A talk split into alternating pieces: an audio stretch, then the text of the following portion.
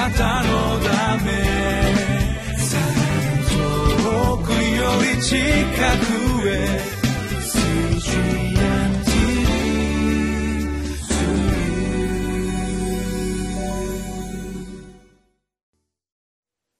皆さんこんにちは。リビングライフの時間になりました。今日は愛で始まり愛で終わる人生という題でご一緒に御言葉を学びたいと思います。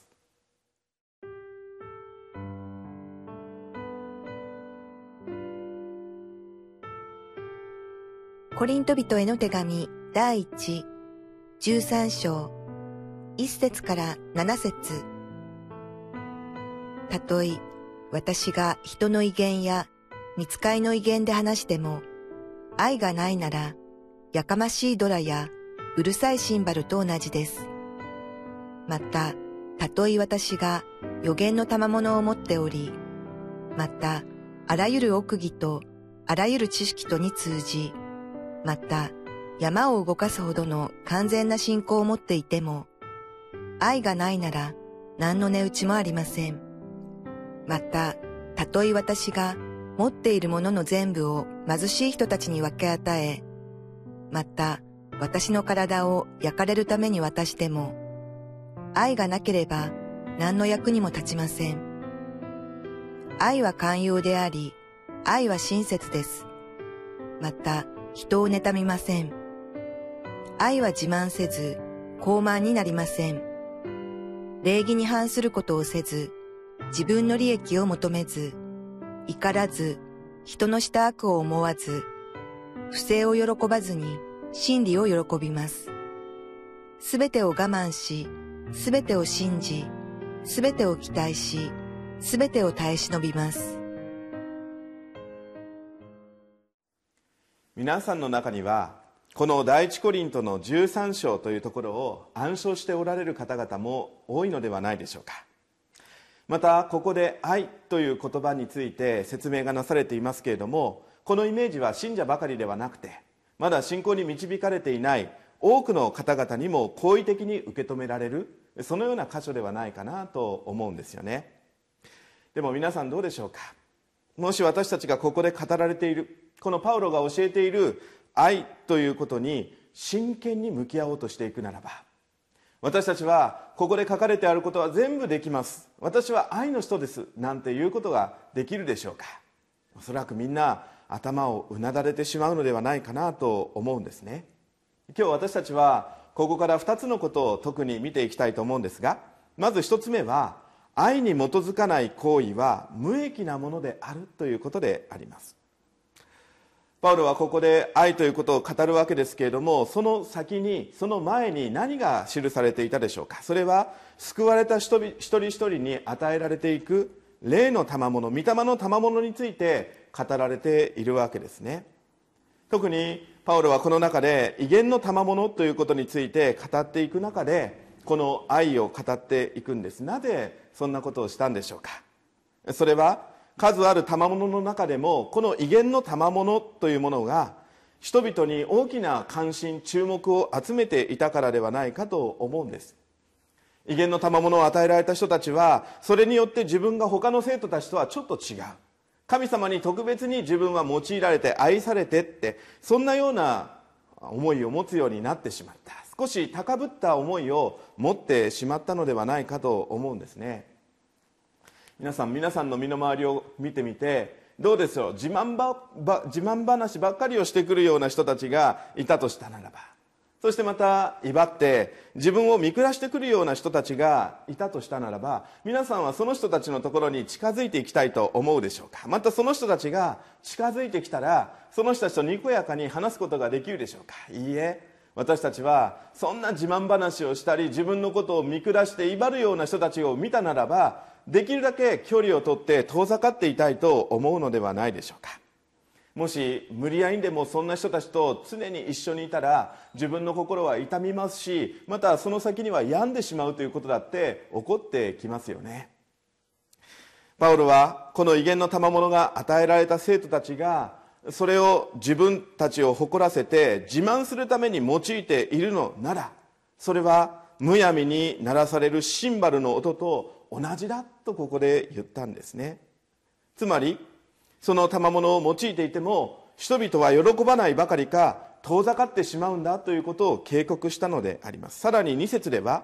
生徒たちから素晴らしいとみなされていた例の賜物をあげこれらも愛から出てくるのでなければ何の値打ちもないんだと言うんです。そして3節では愛がなければできないと思うような2つの行為が挙げられていきますけれどもこれも愛がなければ何の役にも立たないと言われるんですね。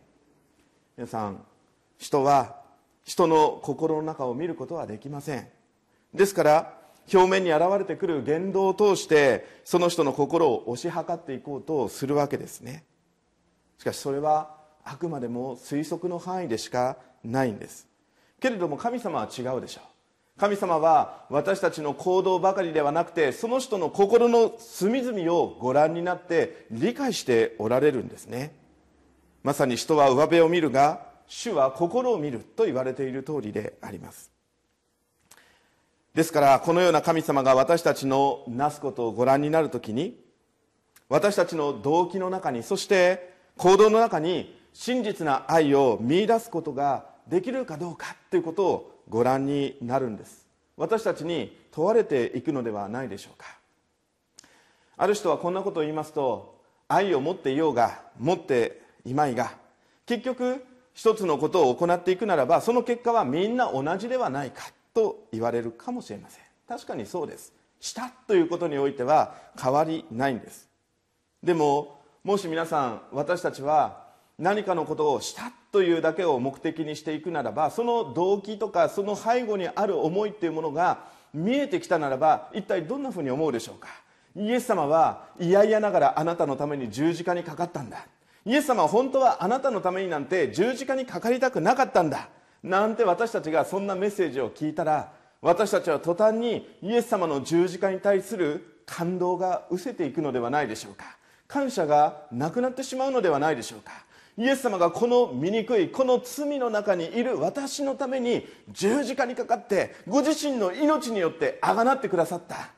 そこにイエス様の愛があるということを知るときに私たちは感謝して喜んでそして感動を持って私もイエス様のこの愛に生きたいと思うのではないでしょうか。さあ2つ目のことです。じゃあ愛の人の特徴とは何かということですね。4節から7節のところを読んでいきますときにパウロは愛の持っている性質ということについて語っています。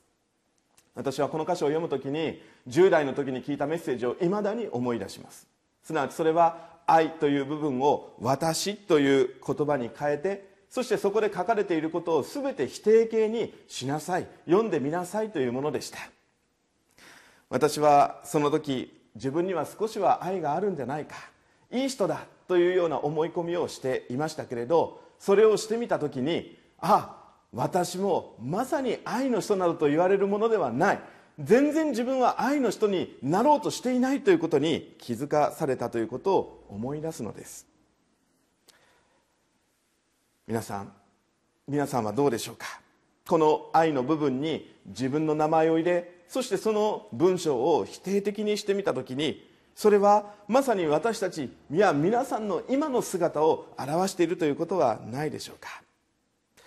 でも皆さん私たちはそれで落胆する必要がないんです。なぜか。それは私たちを変えようとしてくださっている神様がおられるということなんです。神様が私たちを清めてくださって成果してくださってそしてその中で私たちは少しずつ変えられていくんです。ガラテヤの5章にあるように皆さん御霊の実というものが愛というものが最初に出てくるように私たちはこの神様の御業によって変えられていくんですね。皆さん何節を見てください。パウロは 1, か1節から6節で語ってきた愛を持った人の特徴を語ります。そしてそれは何かというと隣人に対して何かをするというのではなくて人が何をしようと何を言おうとそれを許しかばいそれに耐え妬まず見下さず自分というものを持ち続ける人。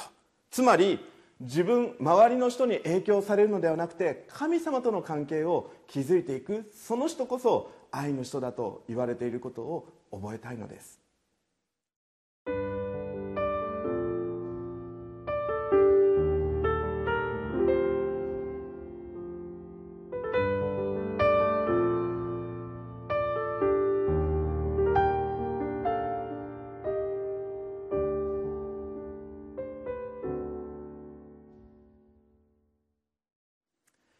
皆さん